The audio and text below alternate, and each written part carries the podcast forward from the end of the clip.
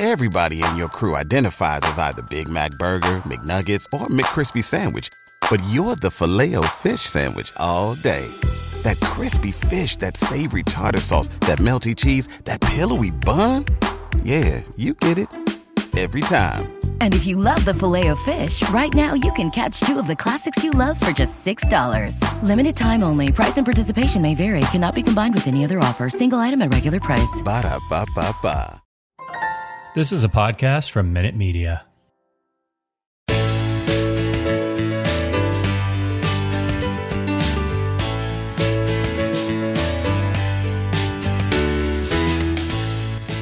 Welcome back to the Front Porch Braves Country. This is the Tomahawk Take podcast off Leo's Rocker, and it is trade deadline day.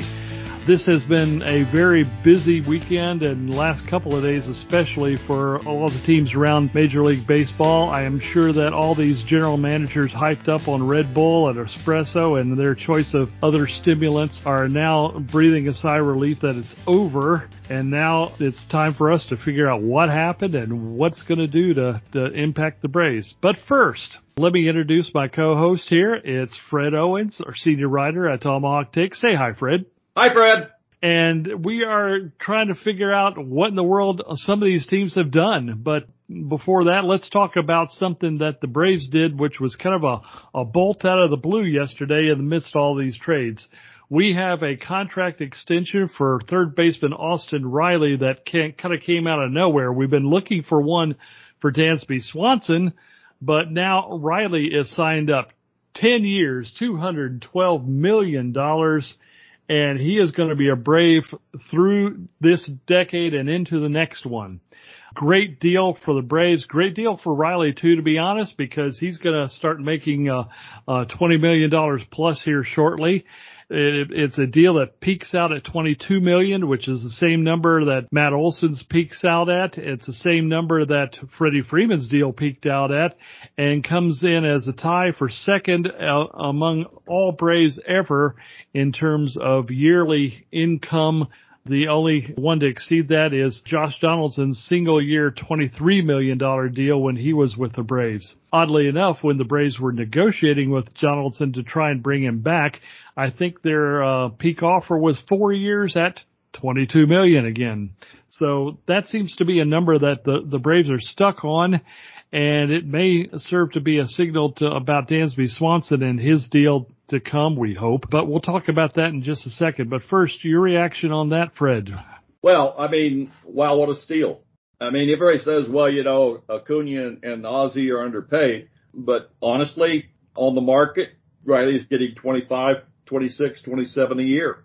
It's just a hell of a steal for the Braves. I, I'm happy that they did it. And if I had known that all I had to do was go on ESPN Coastal and say, well, they're not going to deal with Riley till they get Swanson settled, I thought on and say, well, we're not going to deal with Swanson until the until the deadline's over, and then Swanson would have got a contract too.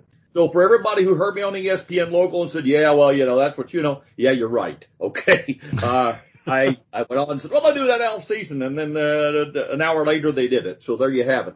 Uh, I'm, I'm extremely pleased for Riley. I'm more pleased for the Braves because this gives them a core around a core infield with Dansby to come and they have uh, Michael Harris in, in center field for his arbitration years and likely extension there. And they've got Acuna and Wright already signed up, although they're going to have to top that contract up. And uh, I think that, uh, and William Contreras is on board. Uh, I think it's going to be, uh, you know, you're, you're pretty well locked in. You've got to now look at your Frieds and your Swansons and your Wrights and those guys. But with the infield pretty well settled, that's the way that's the way teams win consistently year after year after year. That's how you challenge year after year after year. When the Yankees were going great and Steinbrenner was throwing money around, what held them together was their, what they called their core. Uh, when the Braves were great, they were held together by a core of people that came up and played together. And this is what he's doing again. And, uh, hallelujah. I don't know how he pulled that off, but amen. And, uh, congratulations, uh, Austin. Yeah, it's kind of funny too. Uh, you, you mentioned that uh, you, you say something, the opposite happens. I I kept getting that, and and we were having some fun on our little Twitter account where I, every time I hopped in a car, the Braves did something in the last two days. That's true, and we watched so, in the car all day today. But Yeah, but then I can't check Twitter as much, and I was refreshing pages like at mad, so it's hard to to do that and drive at the same time another point though that you made, and, and I was asked about this on, on a radio program today, is the sustainability of things. And, and we were talking about some of these fans of teams that just tear down everything, that, uh, they get their superstars and then they all go away. And the Washington Nationals came up because of the Juan Soto deal today that we're going to talk about a little later. But, I mean, they had Soto, they had Scherzer, they had Trey Turner, they still got Stephen Strasburg, but of course he's had uh, other issues. Wait with his left hand right now because he can't raise his right one. So. Yeah, that this is not not a good situation for him, and it's unfortunate because we really do want to see good players do good. Uh, but uh, the Nationals have just torn everything down, and and now their uh, fans are left with a shell of a team, team that's going to be sold here soon to somebody we don't know yet. So it's like if I'm a Washington Nationals fan, I don't know what to do. The, and of course, there was the, the I think it was 1997 uh, World Series where the Marlins won, and then because they bought a bunch of players and then tore it all down the next year, and then they're a shell of themselves the next year. I really like and appreciate the fact that the Atlanta Braves aren't doing that. They didn't do that obviously during the 14 year run of division titles. They've got four in a row now, and they're obviously trying to continue to maintain uh, and and build around what they've got. And now they have a a solid core to build around uh, with the contract extensions that for the next several years. That is, as a fan, is exactly the kind of thing you want to see. You want to see these guys hang around a while that you are are liking to see on the field. You you want to develop a fandom. You want to develop a loyalty, and I love the fact that Atlanta is doing this and extending Austin Riley for 10 years is going to sell a lot of jerseys because there's nothing not to like about him and his attitude, his work ethic, and, and obviously his performance on the field. So love to see that and glad that uh, Atlanta is not one of those tear it all down teams unless they absolutely have to. And in the last 20 odd years, it's only, yeah. well, 30 years really. It's only happened the one time. So glad to see that. Yeah, the the, the thing about this is, and I hear fans all the time don't understand. See, Alex doesn't give opt outs. He does he he doesn't give allow the players a chance to leave. He doesn't give contracts that are unsustainable. He doesn't he he signs the people and he gets them on board so that he knows they're there. Like today when Padres wanted to trade Hosmer, no trade clause. And I know I gotta uh, Worsted because they're gonna, I'll be awful. And that's right. He earned that because the Padres gave him that when they promised him that he would be the centerpiece of their team forever. So they gave him the no trade clause and they gave him the big contract and then he underperformed, which he performed actually about what it was expected, but it was underperforming for the contract and they've been trying to trade him ever since. But he had that no trade clause. You don't see that in Atlanta. You don't see opt outs in Atlanta. Why? If I want to trade you, I'm going to trade you because that's what this is all about. You want control of the payroll. You want control of the roster. And if you got people out there that you can't move, like Ozuna, and you, you have to have a, have a way to work around that somehow and function around that.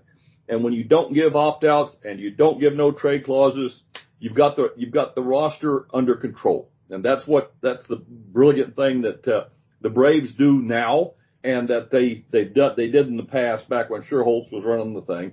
Uh, that was that was what held the team together. And it was the point you made was you could always come see Chipper, you could always always come see Andrew, you could always come see uh, Javy Lopez, and Smoltz. They were always there because that was the core. And now you've got this core, and fans can depend upon seeing those guys out there and putting on a good show because these guys are good. Yeah, and to some extent, I'm kind of amazed that Atlanta, as a policy, a business policy, has been able to maintain this thing through the years and in not giving out no trade clauses and not giving out uh, opt out options. So yeah, it is one of those deals that many teams can't do, don't do, feel they can't get away with. But Atlanta has done that and done that to their benefit and their fans' benefit. So, yeah, that does lead into though the discussion about Dansby Swanson and a possible extension for him in the next hopefully a few days here. Now that Austin Riley has sort of drawn a ceiling point for his for a Dansby contract. My fear, and and I wrote about this on the site, is that his agent is going to look at Dansby's numbers for 2022 and say, "Hey, we have an elite shortstop here." And yes, he has moved him, himself into the same conversation as a Francisco Lindor, as, uh, Carlos Correa and Xander Bogaerts. He is actually outperforming those guys this year. We don't know if that's necessarily a real thing that's going to last year after year after year. If he's uh, essentially had something click and now Dansby is, is that kind of elite level guy that we always hoped he might be as the first overall draft pick when he was selected by the Diamondbacks. But either way, the Braves can't pay him that way. They're not going to pay him 25 to 30 million dollars a year if he needs that kind of money, if he, his agent thinks it's going to be that kind of money, then we're going to need a new shortstop next year because it, it certainly seems that, uh, 22 million is the ceiling. And, and my suspicion is, uh, like you, I believe, Fred, I think that he's going to be offered something in the 18 to 20, 21 million range per year. Six years seems to be about right. But if Dansby wants to stick around with his hometown team, he's probably going to have to take something like that instead of maybe what his agent thinks uh, he ought to get. Well, you know, here, here's the thing: Dansby Swanson is not Correa, and he's not uh, Lindor or Trey Turner. Those guys, their skill set is different. If, if you want to comp somebody to to Dansby Swanson, think Brandon Crawford. Okay, Brandon Crawford for me is more is more of Dansby Swanson comp than than Correa or or Turner or any of the guys that are out there now because the way he plays the game, how he positions himself. He can make the outstanding play. His bats come into play now. He's quick, but he's not fast. He's not, he's not the, um, going to put the highlight reel on every play like a Lindor is. He's going to have his ups and downs, but he's going to be dependable on the field all the time and, and superb a lot of the time. And so, you, you know, you, you sort of look back at something for, um, Crawford and you can see, you know, Crawford got like year or got like a six year, six year, sixty million dollar deal. I think it was. I don't have it in front of me, but something like that from the from the Giants. Yeah, it was uh, four years and sixty one, roughly sixty one were the last four years, twenty eighteen through twenty twenty one, getting fifteen okay. million a year. So four years, four years and sixty million, uh, sixty million dollars, and that he was that was his uh, age thirty one season. Okay, so uh, Swanson is uh, younger than that. And he's going to come in, uh, he's going to get five, four or five years, no more than five years because uh, he's a Brave and that's what they're going to give him. So you're going to get five years from the Braves, maybe six if he's stretching, but uh, six years for a shortstop who's going to be play at 29, takes some days 35, which is where Crawford now. So if you figured that, and prices have gone up, so if you figured that you were going to get Swanson for something like six, six and 18, then that's probably as high as you're going to go on him. I said originally that he would get something like six and eighty-five, but his year this year's probably pumped that up a little bit. So he probably gets something like six at 17 or something like that. And that's a good number. I mean, that's, that's as good a number as I could, I would expect out of him. If the agent's wanting, wanting 20s in multiple years, then he's going to have to take some kind of st- staggered thing, which gives him his AAV and a couple of 20 million years, but it's going to have some lower years to start with and, and ramp up or or be front loaded and taper down. I just, uh, you know, something like 108, 110 million at six years is probably the limit for him.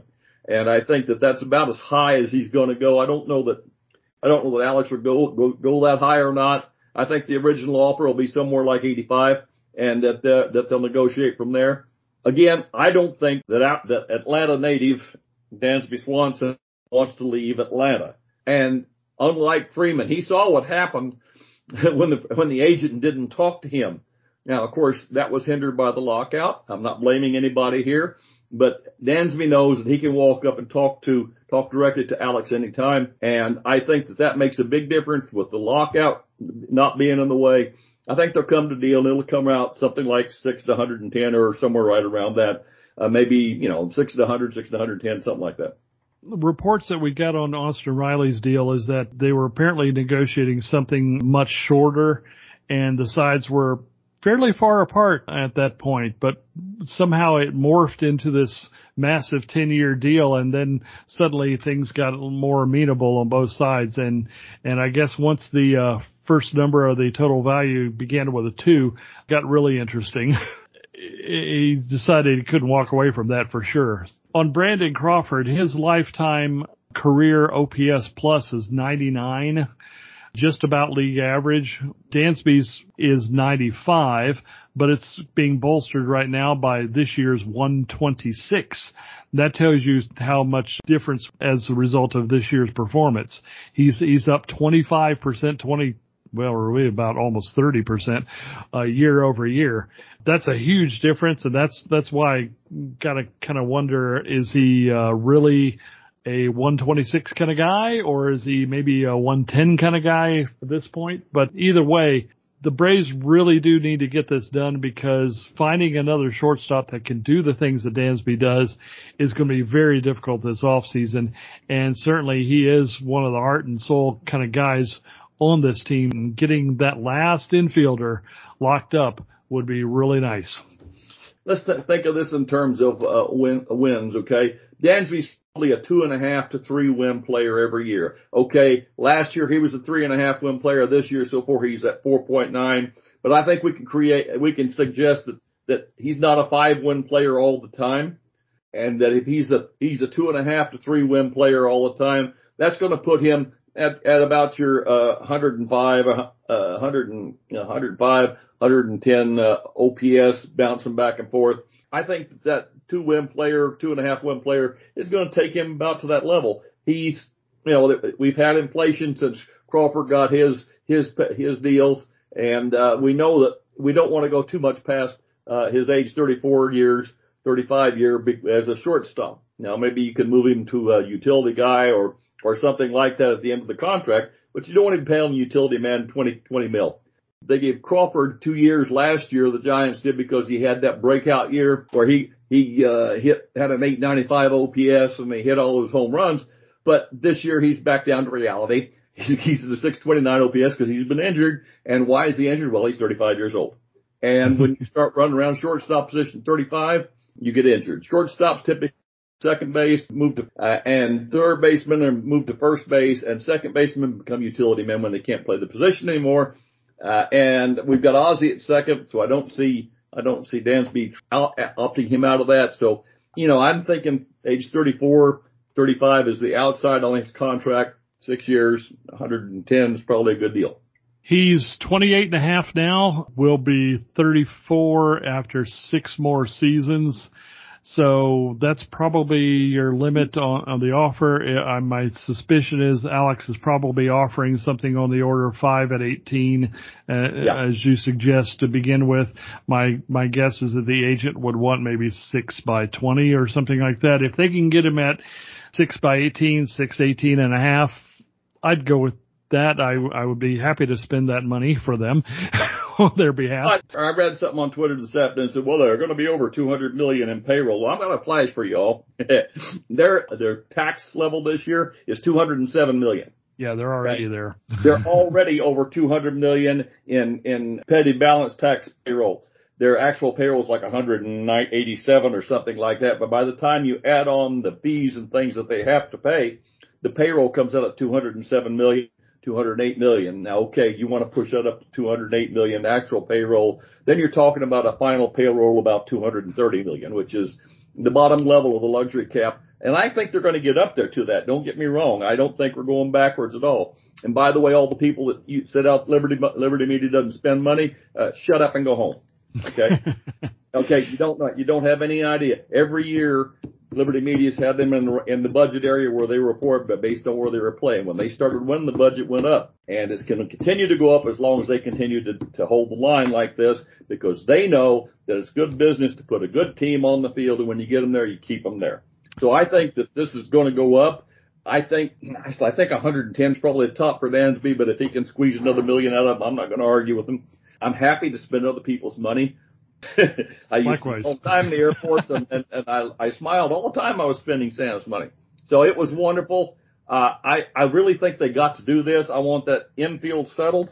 and then I'll then we want to start talking about getting Max and, and Kyle under contract and moving on because I think uh, this is a really nice core to have, and, and Max is going to be terribly expensive.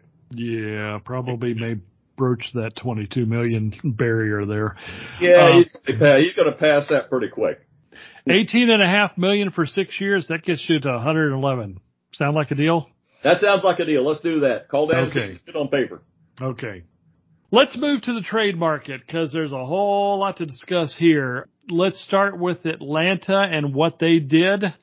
They have dismissed Robbie Cano, the legend, the myth, the man. Robbie Cano is the experiment is over. Let's just put it that way. I won't be mean here, but he got about four hits as a Brave, three of those in like his first three games or so, and not much since. Uh, so he is gone. A-Ray Adrianza has been retrieved from the Washington Nationals. That cost us Trey Harris, double A uh, second baseman. That's actually more than I expected, to be honest, because A-Ray wasn't even hitting a buck 80 uh, with the Nationals in limited playing time, but uh, he's going to be a utility guy that can play all over the field, which is something Cano could not do. He's going to hit about the same, but at the same time, uh, he, he was well liked in the clubhouse and uh, going to be well received when he shows up there. I guess he probably already has, but the, the deal gets us an extra presence on the bench that is flexible and can be used a lot of places for Brian Snitker.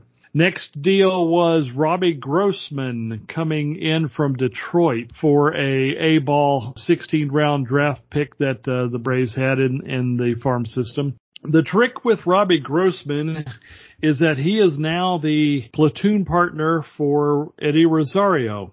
He's technically a switch hitter, but at the same time, he probably shouldn't be. because this year he is destroying left-handed pitching. He's got a 999 OPS against lefties, but it seems like there was something in the fives, 550-ish on the other side of the plate. So I don't think he's going to be uh, allowed to face many right-handers, but uh, his lefty or his bat against lefties, I think is going to be valuable for Atlanta and give them a little bit more uh, pop from the from the left field position. At the same time, he had like 23 home runs last year, but he's only got two this year. So he's definitely got some issues there. I, he had some injury issues. Uh, part of the season that have been plaguing him, but at the same time, I, I think he's uh, going to be an interesting pickup and, and could be a, one of those sleeper picks that uh, could help us.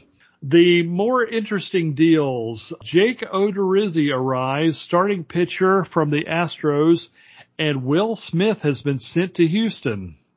This was a surprise. The the Braves needed a starting pitcher, especially since they've got two double headers coming up in the next two Saturdays, and are not going to have a, a break to to get these starters some some time off. So the fact that they've got now got another arm that they can effectively use as in a six man rotation at least temporarily is going to be helpful. Kyle Muller is not available to pitch. He has not pitched since July 14th. He's got a broken bone in his non-throwing hand, but at the same time, he, like say, he has not pitched since the middle of July, and that was not an option for Atlanta. They desperately needed to get somebody who could help them avoid having a bullpen game in the midst of all this flurry of games that they've got, particularly against the Mets and, and the Marlins over the next two weekends. So they've picked up Odorizzi. Will Smith and his $13 million contract is gone to Houston. Apparently Houston remembers uh, vividly what Smith did to them in the World Series and hasn't paid much of attention to the fact that there's been a lot of drama in his last several appearances for Atlanta. So glad to see that happen, I guess. But at the same time, Will Smith needed to be replaced in the bullpen. So Raisel Iglesias has been picked up from the Angels. His earned run average 404 for the year doesn't look that particularly enticing, but at the same time, he's had, as a lot of relievers do, a couple of incidents where he's had a hiccup or two. Most of the time he's been pretty good, but um, he, he's what do you call it, the power arm from the right side that uh, we've been looking for. So uh, he's he's coming into the bullpen within the next week or so, we expect to have Kirby Yates back in the majors, and he's going to provide another shot in the arm for the bullpen as well. So that is the extent of the Braves trade deadline moves. And let's see what you think about all that, Fred. Well, A-Ray comes back. He gives us something that Cano didn't have besides not being a cheat. He's fast. He can, he can be a pinch runner if needed. He can play anywhere in the infield and the outfield as well. He's not lost out there. He doesn't have to learn how to do it because he learned how to do it before so he could have a job. Also, he and Heredia are probably going to have the best sword fights of anybody I know.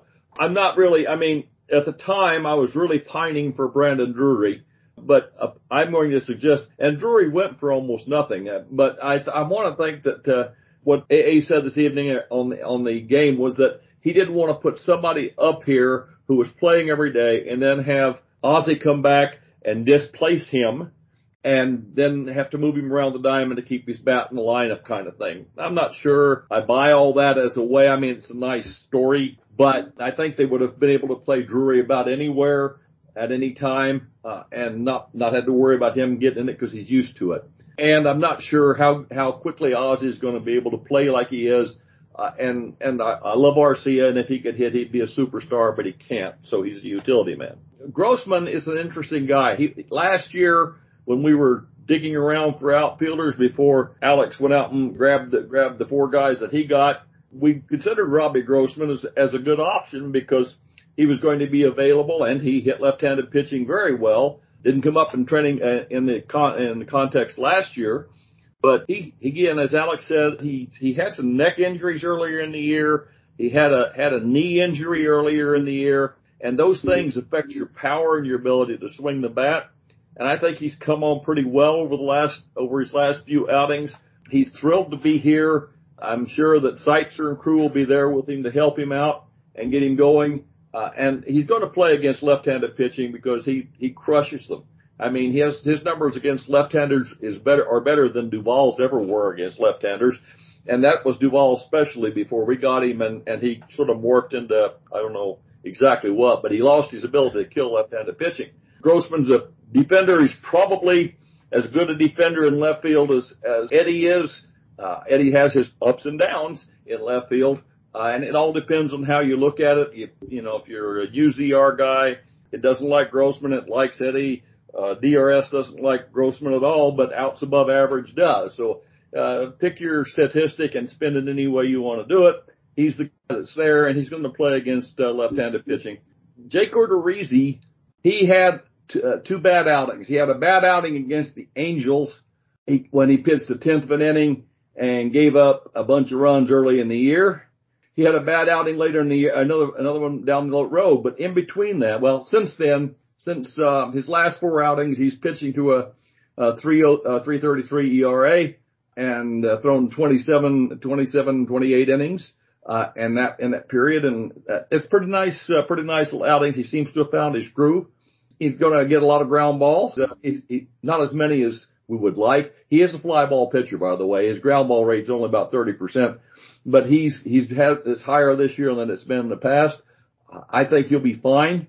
He's not going to be like uh, Syndergaard or or or, mate, or um, Montas or any of those guys. He's the fifth starter. He knows what he is. He's going to go out and give us innings, uh, swallow innings. He hasn't pitched less than five five and a third innings in his last four outings, and he's only gone less than five innings once since the uh, first uh, since the end of April. So he stays in the game. He keeps his team in the game, gives them a chance to win. Raisel Iglesias, boy, that was uh that's grand theft pitcher. Um, they they they they sent uh, Jesse Chavez, who I I really love Jesse Chavez, but they sent Jesse and Tucker Tucker Davidson to uh, Anaheim, and they sent us Iglesias his three years, 48 million remaining. Uh, what you've got is a pitcher who can go multiple innings if you want. It's not going to hurt him. You bring him in to pitch to close the eighth and do the ninth. I can do that. If you want him to do two innings before Kenley comes in, I can do that. He's the three pitch pitcher. Uh, throws, he's power arm. Yeah, he hits a lot of barrels. Uh, his barrel rate is probably higher than I would like it, but he's still a really fine closer. Uh, and, uh, he's going to be out there in case Kenley's back gives him trouble anymore. Uh, he'll be able to stop, stop, slide right into that spot. And it wouldn't surprise me to see Snitker alternate the two back and forth so that they stay in form and, and get it going. And, uh, you know, takes a load off of, uh, guys like Minter who had to step in and fill in the spot. Maybe Matzek was going to be asked to do that. and I think you'll see him do more mix and matching as towards the end of the game. All in all, the only thing that I really wanted to get that we didn't was uh, like Ian Happ instead of Grossman who could play both ways, and it was, it was uh, all three all three outfield positions, uh, and we didn't pump the offense up too much. But other than that, uh, it's real. It was a really good deadline. Couple of words to add on here. Now the Braves have three guys who they could call on for closing duty if they need to. Jansen, Iglesias, and then Kirby Yates when he gets back. Well, actually four really, since we've given that chore to Minter as well. So lots of options there. I, I really like the, the fact that even if you go into extra innings, you've got guys that you're, you're not going to see a lot of drop off on. And that's going to help, help the Braves against a lot of these teams that we're going to face hopefully towards the playoffs.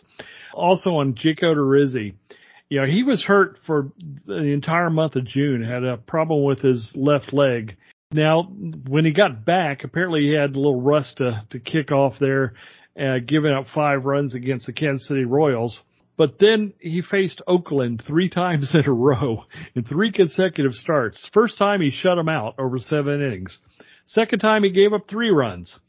Third time he gave up six runs. I think I can forgive that a little bit because he came back then against Seattle, a team that was certainly uh, running high and, and mighty at the time, and he shut them out over seven innings with a two hitter, eight strikeouts.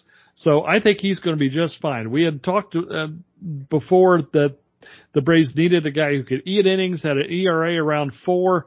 That's what they got and in fact, it's three seven five for the year now for for Odorizzi. Uh, I think that that's exactly what the doctor ordered. I was kind of hoping for a guy like Noah Syndergaard. The Phillies got him, but Odorizzi is going to be able to do just just exactly what the, the Braves need there. So I, I, I like that. I like the fact that we got him for getting rid of uh, Will Smith, and in total, we've we've improved the the pitching. I'm with you though. I would like to see some more in the in the offensive production department. The the left field position has been something of a black hole for most of the year. Yeah, you could kind of say that that's been dealt with a little bit, but at the same time, I, I'm not sold on Eddie Rosario uh, long term for for performance from the offensive side there. As a result, if I were giving it a grade, I would give the Braves a B because of the offense side. I, I think that doing what they did for the pitching side is just fine, but I would have preferred somebody a little better too. Brandon Drury would have been good. Ian Happ would have been good. I agree. There's a couple more options there. Grossman is not bad, not not a terrible option. Like I say, I think it could be a, a sleeper, sneaky good kind of a, a pickup. But at the same time, they could have probably done better. What's your grade, Fred? Well, I I'm I give them a little better. I think it's a B plus simply because Grossman kills left-handers, and I I like the Iglesias uh, addition a lot because what what I've seen is that we get to we get late in the games, and we had when we had Smith uh, and Kenley's when he's been out there, he's had some issues getting close in the game out. And I think knowing that, uh, you know, you can flip them around and actually put somebody in there, you don't have to grab a drink and a pack of cigarettes to watch, uh, is, is a, is a good thing. So I give him a B plus. I think that what we have to do from here, really have to realize one thing here. Our pitching is really, really good. Okay. When you talk, when you go up and you're talking about Max, and you're talking about Kyle and you got Charlie. You got, you got pitchers out there who are going to do the job for you. If the lineup hits, if the lineup doesn't hit, you could have Cy Young and Walter Johnson and all them guys out on the mound, Bob Gibson, Sandy Koufax. If you don't score, you're going to lose. And that's been our problem is consistency in the lineup. And that's why the, having the black hole, which has been Ozuna's bat, uh, in the lineup is a problem and why having Arcia in the lineup is a problem because the pitchers just don't hit their bats often enough to make it a good thing. Now, yeah, before anybody says, oh, Ozuna's coming along well, yeah, okay, if you say so, but, uh, uh, but I'm telling you, he hits, he hits bad pitching. And if it isn't bad pitching, he don't hit it very well. Uh, he, he's, he's currently sporting a 671 OPS and a 274 on base with a 219 batting average. And, uh, yeah, okay, he's maybe been up a little bit in the last couple months, last few at bats, but still, he's under the ball, over the ball, around the ball, beating the catcher up, and he's just not dependable in the lineup. So I think you're going to see uh, a lot more of Contreras in the DH spot, and you know get them both get those bats in the lineup and, and keep them moving there. We got to stretch the lineup out and get it longer. The lineup's got to be longer, or having all those good pitchers is not going to do us any good. But if we get to the ninth inning uh, with a run or two ahead, I think we're going to be fine. And of course, uh, even as we say that, um, and I'm dragging on Eddie Rosario a little bit, he gaps a double to right center field and drives in Matt Olson from first base. So that was a long double he, because yeah.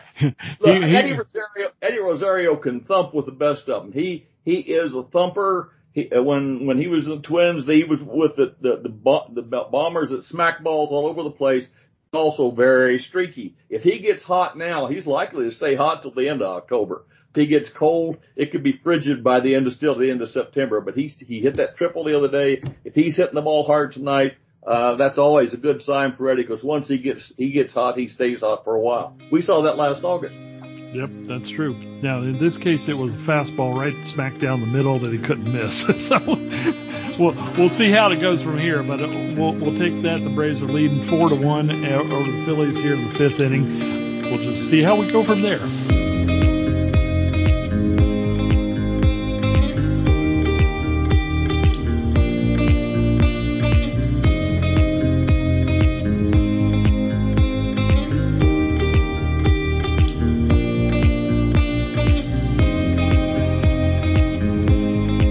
But in the meantime, Let's go over some of the other trade things that have taken place, especially for teams we care about. We'll start with the Mets and Phillies. The Phillies did, as we noted, get Noah Syndergaard. They also picked up David Robertson from the Cubs and an outfielder, Brandon Marsh, from the Angels. I think that's essentially what they needed, but uh, my my gut feel is that they're going to need a little bit more. Their offense has been essentially what Realmuto could do, and he hasn't been doing much. We've been waiting on Bryce Harper, and he's still not in the lineup. Rhys Hoskins has been hit and miss, and it's essentially been Kyle Schwarber or, or bust for them. And right now, I don't know that uh, adding Brandon Marsh is going to move the needle very much for them. At the same time, getting Syndergaard and Robertson is going to probably keep them in games their their problem over the last few years has been bullpen, bullpen, bullpen. So now they've got Zack Wheeler, they've got Aaron Nola, they've got Noah Syndergaard for starting pitching, and now they've bolstered the the back end of the bullpen with Robertson. So I, I think they're going to be better, but I still think they're going to be a little bit challenged uh, for consistency on offense. They're going to be there's going to be times where they come up with double digit run scoring, no doubt about that. But to be able to do that day in and day out, it's going to be tough. For the Mets, they added, and this is over a period of last week, not just uh, trade deadline day or so. They added Daniel Vogelbach. They added uh, catcher Michael Perez because they kind of desperately needed one at the time. They added a left-handed relief pitcher, Phillip Diehl. I think he's still in the minors or maybe on the cusp of the majors. Not sure exactly how they're going to handle him. But at the major league level, they added Tyler Naquin, outfielder from the Reds. They've added Mychal Givens, Cubs reliever, 266 ERA, and another first baseman DH type and Darin Ruf for the Giants, from the Giants. He came in for four players, so that, that, uh, was a bit of a surprise, but then again, the Mets don't have uh, top level prospects that they're willing to give up, so it may be, have been a quantity issue there. What do you think? Because I'm not sure that the Mets did enough. They they were kind of around the edges and doing fringy changes, but I'm not sure. Well, they, they may have decided that they didn't need to do much, but at the same time, I don't know that it's going to improve them significantly. Phillies, you already heard my thoughts on that, but uh, what do what do you think about what the Phillies Mets did, Fred? Well, the Phillies, I mean, our favorite favorite clubs third baseman over there, Bohm, is hitting 476, 488, 619 over the last two weeks. He's thundering the ball all over the place. He's had some uh, trouble with with defense. I think that Dombrowski did what he could do. In other words, he went out and got him a center fielder who could actually play center field without tripping over himself and probably hit his weight in, in Marsh. Marsh has been playing center field uh, for the Angels while uh, Trout's out. and and does a good job out. He can run the ball down. Defensively, he's sound. I think that that's a good pickup for them. I know David Robertson was a good pickup for them. And uh, Syndergaard Thor is going to be a nice pitcher for them because his slider is devastating this year. He's not throwing 100 miles an hour anymore, but his pitching plus score is one of the best in the league. That slider is, is, is devastating. It's got all kinds of movement on it. It's late. It's vicious and it's really hard to hit. So he's going to give people a lot of trouble. The other thing is, I think that Harper got the pins out of his thumb yesterday or today. So it'll be another week or two before he's able to grip a bat really tightly and start t- start swinging it. But we forget he's going to come back. Yes. And he comes back and he can hit. Then all of a sudden, this club's going to thump. It's a it's a Dombrowski club. It's going to thump its way into the postseason. That's why all Dombrowski clubs do that. They pummel the opposition into the postseason. If he can get uh, get into the postseason, then uh, you know things happen when you got big bad. The Mets, their biggest deadline pickup is on the mound tonight for him. His name is uh, I believe it's Degrom, and uh, he was throwing. He was in the first inning. He was throwing 102. I think he's going to be all right. I don't know if the kid's going to last, but but when you when you start when you've got Degrom and Scherzer on the mound and you've got Diaz at the back of the bullpen, then you're pretty good. You're pretty sure that in, two, in a three game series you're going to have some you're going to have some good out output. Bassitt's been good. Cookie Carrasco's been the number good number five for them. Uh, they they I don't know that they had a lot to do. They traded McNeil for a guy who has almost the same hitting profile, and I'm not sure why they did that. Darin Ruf has two years of control. That's why they they they cost he cost so much as he did. But you know they're a better team than we saw we've seen in recent years for uh, a couple of reasons. First of all, they've got the pitchers back. Their outfield includes Marte. They've got Alonso killing the ball, and they've got Buck Showalter in the dugout. And that's a, that's a couple of wins in their pocket because uh, Buck is really really good at what he True. does. Yes. And so uh, the Mets are not going to go away. If we want it, we're going to have to come take it. And that's just what it should be. If you're going to go out and win the division, be worthy of winning your division. Don't back into it. I want to go out and feel like I, I've had a good, fought a good fight and won. Okay, I'll take a gimme all the time, but still, uh, I think that it's more fun when you're, when you're in a good fight. The Mets are going to put up a good fight. We're going to have to go get them. They're not going to come back to us, particularly this time of year. They can smell the finish line now, and we need to get our tails up and get after them. But I think it's going to be fun. I don't think they improve. Well, Naquin, Naquin, his first his first hit was a triple. So yeah, he's he's done pretty good since he's been there. I don't know what the others have done, but I think they've improved. Are they um, the Dodgers or the Yankees or uh, no, they're not. But but they're a really good club and they pitch. And in that in that context context, they're dangerous as hell. Yeah, Naquin is two for three tonight in, in their game against the the former triple well the Triple A Nationals. Uh, but at the same time, uh, let, let, me give you Jacob Jacob Degrom's line. He, they pulled him after five innings and 59 pitches tonight. It's not surprising that they wanted to limit his uh, exposure coming back. Three hits, one run. It was earned. Six strikeouts. That's not too bad. However, the Mets are losing five to one thanks to their bullpen. So uh, the, there's a chance for the Braves to pick up a, a game tonight. Looks like, and that that's good news. Yeah. But you, yeah, you're right. You're good points that the the Mets really didn't need to do too much, knowing that Degrom was coming back. If he stays healthy, and if Scherzer stays healthy, they they should be in good shape there. One, uh, one thing you blew over was five innings and 59 pitches. Yes, uh, five innings and 59 pitches. Well, give it, she went a dive. Yeah, that's, 10. That's less than 12 pitches an inning. And, uh, any pitching coach in the world would kiss a pitcher that did that. So I hope DeGrom liked it. Yeah, that, that's gotta be encouraging to them. I, I'm sure he's a little frustrated that they're losing, but at the same time, uh, you, you can't sniff at that kind of a performance.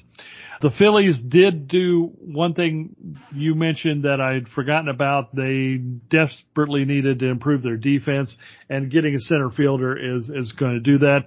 They um, designated Odubel Herrera. He's no longer going to be in their mix. That's going to be something that certainly helps them because they've had two problems. Number one is bullpen and two big problems, bullpen and catching the ball. And if they can improve that even marginally, that that's certainly going to help them. Let me uh, go on to some of these other things that were done. Joey Gallo was sent to the Dodgers from the Yankees. I still don't know what that was all about. Maybe you can tell me when we get done here. Blue Jays picked up Anthony Bass and Zach Pop, relievers from the Marlins. I know you wanted Anthony Bass, Fred. They also picked up Whit Merrifield from the Kansas City Royals. They picked up Mitch White from the Dodgers and a deal that pretty much was just intended to clear a, roster space from the Dodgers. The, the Dodgers did a couple of those kind of moves. The Yankees did a fairly significant upgrade in getting Frankie Montas. They also picked up Lou Trivino. Uh, as I said, they dumped Joey Gallo. They picked up Harrison Bader to f- play center field for them, but in in so doing, they also sent Jordan Montgomery to the St. Louis Cardinals. Scott Effross came in from the Cubs to help their bullpen out, and they picked up Andrew Benintendi last week. Brandon Drury ended up as a Padre. Josh Hader, the one of the big surprising deals of the day, uh, went from Milwaukee to the Padres, sending Taylor Rogers, Dinelson Lamet to the the Brewers. Luke Voit has been sent away. Eric Hosmer has been sent away overall, they got some guy named Juan Soto from the Nationals along with Josh Bell. So the yeah, Padres. Oh, he, uh, short, uh, Soto's a short little guy used to play out, play right field, right? Is that is that what he does? Okay. I think that's what he does. The uh, Padres are definitely going to be a force to be reckoned with, and right now the Braves line up to play them in the wild card round if they can't overtake the Mets. They would host those games. That's helpful, but at the same time, uh, Padres lineup with Soto and Bell and all the other guys that they had, Manny Machado, uh, Fernando Tatis Jr. was likely to be back by then. That's going to be challenging, no doubt about that, especially with the pitching they still have. The Astros were watching the Yankees as the Yankees were watching the Astros. The Astros picked up Trey Mancini from Baltimore. They sent Jose Siri to Tampa in part of that three-way deal. They got Will Smith from us, and they picked up Christian Vázquez from the Red Sox. I think they did pretty well. If I were to grade it, I think the Yankees did very well. The Padres probably win the day because of simply the talent that they added. The Yankees I would put as second the Astros, we'll, we'll see how that pans out, but the Astros and Braves are right up there too, I think. The, the Mets and Phillies seem to have addressed their needs, maybe not spectacularly, but fairly well. The Milwaukee Brewers seem to have done a lot of moves that were in, intended to help next year more than this year, but at the same time, I think they've decided that they're probably alright for this year. The St. Louis Cardinals needed to make some moves. They got to Jose Quintana and the aforementioned Jordan Montgomery to, to bolster their starting pitching. I'm not sure that's going to be enough for them, but let's go around and see what your thoughts are on the impact of some of these deals around the league. Well, I think, you know, first of all, the Cardinals needed starting pitching because they, they, they were, they were in a jam and they got that. They gave away Harrison Bader, who, as, as well as being a jerk, is a really good center fielder. The Yankees really needed that center fielder the Yankees brought in two pitchers and then got rid of a pitcher, Jordan Montgomery, who've been pitching really well for him this year, and I'm sure he felt pretty safe. Uh, I don't know that I don't know that the Cardinals did enough, but if they can get in, they have enough pitching, and then they have Goldschmidt and Arenado and those guys, and they're going to bring Yachty back off of his yacht, and they've got Pujols there, so they can be annoying and dangerous if they get get in a run. They can they can do things. The thing about Milwaukee's move, they were not going to win, or they were not going to sign Hader long term. If they didn't trade him now, they were going to have to trade him in the winter. And by trading him now, they moved Devin Williams into that closing slot. They picked up a starter that can go into their rotation now. They picked up an outfielder and I believe another pitcher in that move that's going to stretch them out into the future. That means they never get too far down the slope. Verducci, Tom Verducci doesn't like that because he wants to go all the way up to the top and sit there, but it, it's the way the, the Brewers survive. They're a lot like the Rays in this. They say, well, I've got it, this will move it and I can bring this piece in here and stretch my pier, open, keep my window open longer because they know that if you get into that postseason tournament, you got a chance to win it and they've got pitching. Uh, I think Peralta, he's came back for them tonight as well. So they're going to be, they're going to be difficult to beat. Whoever, whoever, anybody thinks Milwaukee's gone away is a mistake. Um, the Dodgers, I'm not sure why Joey Gallo was the guy. yeah. Uh, now they have Gallo. They they traded away uh, their left fielder that has, has been playing left field for them the last few days is Jake Lamb, who's basically a first baseman. So I, I guess I understand one that they gave him to Seattle for some cash. Gallo out of New York might be a lot better guy. I think I think New York isn't for some people. And Gallo, Gallo just is one of those people that wasn't, wasn't for New York. And the longer he struggled, the harder it got on him and it got in his head. Look, Joey's going to strike out. He's not, if he's not hitting 30 home runs, then, then he's, there's something wrong. I think he'll do fine with the Dodgers because he doesn't have to carry anybody out there. You just stick him in the lineup behind Freeman and Turner and Turner and Will Smith and all those guys out there and he just becomes a guy in the lineup and he's going to get pitched to because the other guys in the lineup are really good. So he's going to hit balls out of out of Dodger Stadium for him. The trading of the pitcher, I think they had to clear a spot to bring up another pitcher. Maybe it's Dustin May, but I think they had to clear a spot to bring up a pitcher, and they didn't didn't want to send somebody down, so uh, they they moved it out there. They didn't do anything but um, sort of buff up the sides, although reports are that they were in on Soto until the very last minute. Jerry Dipoto woke up at the end of the day, made a couple trades up there, mostly for relief pitching and, and, uh, to fill in a couple of gaps he had. The Padres, well, the Padres made the biggest deal in, in MLB history. And then they went around and did another one and went and got Brandon Drury. Preller is all in up to his neck. He may not catch the Dodgers. In fact, he probably won't. It's probably impossible for him to catch the Dodgers. I haven't done the numbers, but I suspect he'll be out of the chase for the division title pretty quickly. But he, when he gets in the postseason, he's going to be dangerous because with Soto in the lineup, Machado, Tatis will be back, Bell in the lineup. All of a sudden, they've got thump everywhere in that lineup. Now, uh, we hit the Darvish is we, we can get to Darvish. I love Musgrove, uh, and people argued with me last night, but we can get to Musgrove too. I like him as a middle of rotation guy. So I think you know they've got they've got uh, Clevinger and Snell who uh, uh are are there and the left-handers in the bunch. So their pitching is probably right up there with ours. We just have to hit. If we can get to them, they're they're they're as vulnerable as us. If they if we can't, then we're gonna we're gonna be in trouble. But I don't think there's nothing there I that we haven't seen. We've seen Soto. We've we've handled Soto pretty well. We've seen Machado.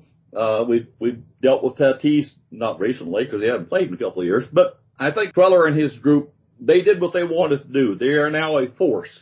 Uh, and maybe they're not quite the Dodgers and the Yankees, but they're right next door. And if, if anybody stumbles and they're going to, they're going to step on them. So all the way around, it was kind of a, for the Braves, it was kind of, oh, look, that guy's gone to this guy. And oh, look, there's a guy I wanted. He went to another team. And why haven't the Cubs done anything? And why haven't the White Sox done anything? And, and who woke, somebody wake the Rockies up and tell them it's trade deadline day.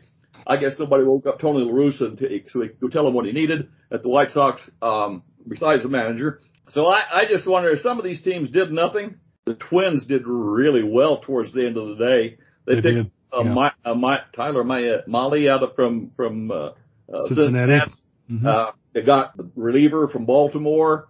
They they did really well on the day, and uh, and at the end of the day, the the Guardians traded them a catcher, and I'm I'm not exactly sure why why they did that when they need a catcher too, but it was Sandy Leon, so maybe that doesn't make any difference.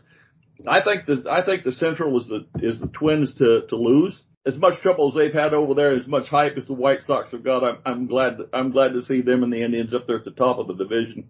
Um, I think it was a fun day. I enjoyed uh, sitting there watching it and what was going to happen next. Yeah, there, there's a couple of things. First off, the Padres, as we uh, do this, are 11 and a half games behind the Dodgers. No, they're not catching the Dodgers. But at the same time, if they, if the playoffs began today, They would be the second seeded wildcard team behind Atlanta, which means that the Braves end up hosting them in Atlanta for all three wildcard games up, up to three that's not insignificant. The Braves have a four game lead over San Diego as far as that's concerned, and they're going to need to maintain that because I don't think we want to be out in San Diego trying to, to beat them in a wild card situation. No, no, no. But at the same time, we really do want to win this division because the other side of the bracket has the Mets, Milwaukee, and the Philadelphia Phillies. That's a lot different from from the side of the bracket we're in right now, which has the Dodgers, the Padres, and the Braves. Let's see if we can go for that division title as as we go along here. Looks like we are going to probably pick up a game tonight unless there's a late rally, and I can't rule that out. I've got to admit that uh, I'm uh, more concerned about the Nationals bullpen now than ever was. but overall, there were some uh, thoughts that maybe prices were too high for a lot of uh, the deals that could have gone down. The Cubs never did trade Ian Happ. They never did trade Willson Contreras. That was a major surprise. Some of the other big names, Rendon from uh, San Francisco, stuck around. His contract had a poison pill in it. That's why. Yeah, his contract ha- had a uh, opt out triggered, so nobody knew how to price him. I guess there was a general sense that not nearly as many relief pitchers as expected got dealt. So the fact that Atlanta was able to get one right at the end was a big coup. I was going to give him a C grade before that happened. I gotta admit that helped out my out, my own outlook as to what the Braves did. And another thing is, you know, you mentioned teams like the White Sox doing essentially nothing. Milwaukee, there's some reports that their team was kind of running around their clubhouse scratching their heads that nothing had happened for them offensively. They also didn't like the fact that uh, Hader was traded away. There's two impacts that you can make at the trade deadline if you're a general manager. One is the positive influence of doing something that demonstrably helps out your club. That has a psychological impact on the positive side that to bolster your, your players the opposite is true as well. And I think that's what you're seeing in Milwaukee and Chicago in particular, and probably some other places as well. The Cubs are obviously not in it, but they are all having a uh, goodbye party at, at Wrigley last week as they did the last home game before Contreras and he and Happ were going to be traded. Guess what, guys? They're back. or yeah. they, they never left. So funny things happen, I guess, at the trade deadline, and maybe the additional playoff teams made it more of a seller's market than it was normally, and some of these GMs just weren't willing to pay the price, and I, I think that's uh, the way things have come out. On the TV and on MLB, I didn't watch the ESPN thing, but on MLB this afternoon, Tom Verducci is pretty snarky with, with teams that don't do things the way he thinks they ought to be done. Doesn't like the Brewers approach, hasn't. He was pretty snarky about the Brewers. Uh, I know those players are doing this. You don't. You've been sitting in that studio all day and you don't know what the, what the Brewers players are saying. Now, I know that Williams just expressed sadness that a Hader was leaving, but this is a game and Williams is now their closer. And they brought in another starting pitcher who's really pretty good pitcher and they didn't go backward. They went forward. And, you know, as a team, maybe it's not the jolt that puts you over the top, but if you've been with, with the Brewers for very long, you know that's not what they do. CC Sabathia was the last time the Brewers went over the top for it. As I recall, it was 2009, 8. Mm-hmm. So I'm not sure how much of that's true and how much that projection of the guy who made the comment. Maybe he does have a straight line to their cliff, and I'm, and if he does, I'm sorry, I don't. But I, I just don't think that's true. You can do something, you can do the wrong thing, and you can upset the clubhouse. But if you've been a brewer for more than two or three years, and they've been in the playoffs all the time, and when have they gone out and made a big, big deal? Yeah, it hasn't happened very often. I didn't think so. So, you know, they know what to expect. They didn't expect him to go out and bring in Juan Soto and Luis Castillo. They didn't expect that. So if they're pouting about that, then they haven't been paying attention. And I don't think that's the way Craig Counsell runs his team. Now I could see the Yankees being upset or, or the Braves or the Dodgers or somebody like that being upset, but I don't think when you've been been with the Brewers and they've been in the postseason consistently the way they do it, it's almost like the Rays. They get to the postseason somehow and they give you a chance.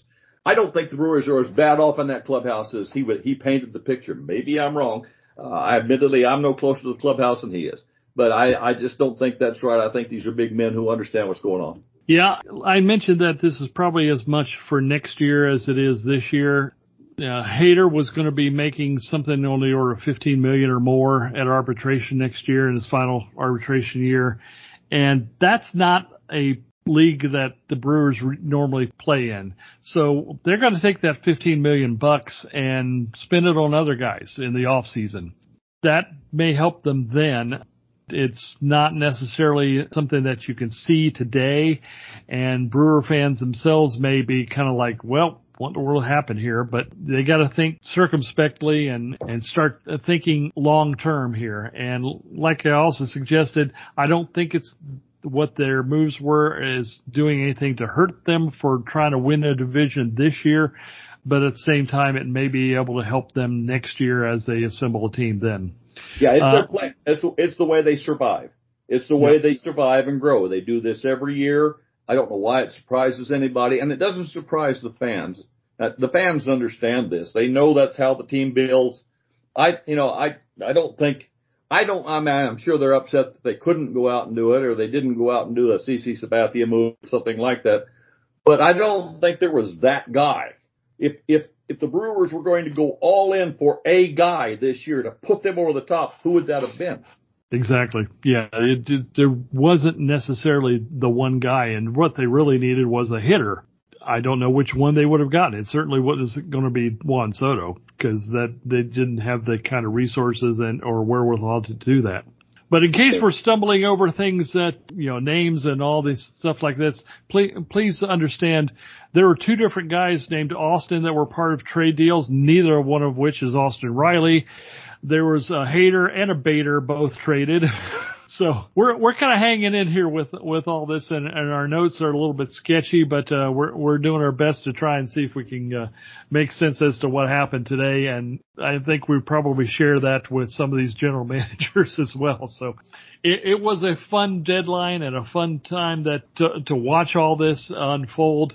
Like I say, every time I, I got in a car, it seemed like the Braves were doing something. So I was scrambling to try and figure out what was going on as well. So I do like the Braves moves. I, I would have liked to see a little more offense, but I also think that they're probably in reasonable shape to, to continue to try and take their pursuit to the Mets to try and win this division. Uh, they're certainly doing that tonight against the Phillies. Like to see the fact that they're up down nine to one. We even got a home run out of Orlando Arcia. So things, things are good all the way around right now. Uh, any other last thoughts you got, uh, before we get out of here, Fred? No, I just hope, uh, you know, I, I really want to see Acuna start to hit. I, you know, I feel like he's going to wake up one morning and say, oh, that's it and, and then we're going to be off because if he starts terrorizing pitchers, then this lineup's going to be going to be fine. You know, with with Harris in it and the way it's set up, the lineup can carry us if it it'll just hold together and and not panic. And I think that we have people in the lineup that prevent that from happening and have been there a while and have done it and that just have a, calm and even demeanor and, and carry the things through. So I'm looking forward to a great, great run to a championship. Sounds like a winner to me. All right, time to get off the porch. We'll finish up our rocking here and we'll see if we can come back again next week and, and find out something else that's going on good about the, the Braves. But in the meantime, we've got Phillies now. We've got five games with the Mets. More coming up in the next couple weeks that are going to be interesting, including the Houston Astros, where we get to see Will Smith and, and figure out how to hit him as well. So a lot of things going on, a lot of baseball still left here as we've crossed the hundred games mark last week. Again, the chase against the Mets is, is still ongoing. That'll wrap it up for Off Leo's Rocker. Fred, I thank you for checking out our attempts to do a little analysis of this trade deadline. We thank you also for checking out our work at tomahawktake.com. So please come back and check us out the next time. Off Leo's Rocker is a podcast presentation for fans of the Atlanta Braves. It's brought to you from TomahawkTake.com and the far-reaching and ever-growing podcast network of Fansided LLC, a subsidiary of Minute Media Inc. Opinions expressed on the show today are solely those of the participants, and for the moment, both Fred and I are enjoying our own no trade clauses. All rights reserved. All of the musical selections used in this episode come via rights purchased by TomahawkTake.com. So please patronize our sponsors, whoever they might be. You know, we looked around at the trade deadline ourselves, but just couldn't find anybody else on the porch that we thought could improve our own little team of podcasters. I guess that's what happens when you're crusty old guys like us and can't see much past our own noses. But with that, we'll see y'all next time on Off Leo's Rocker. Be good, y'all.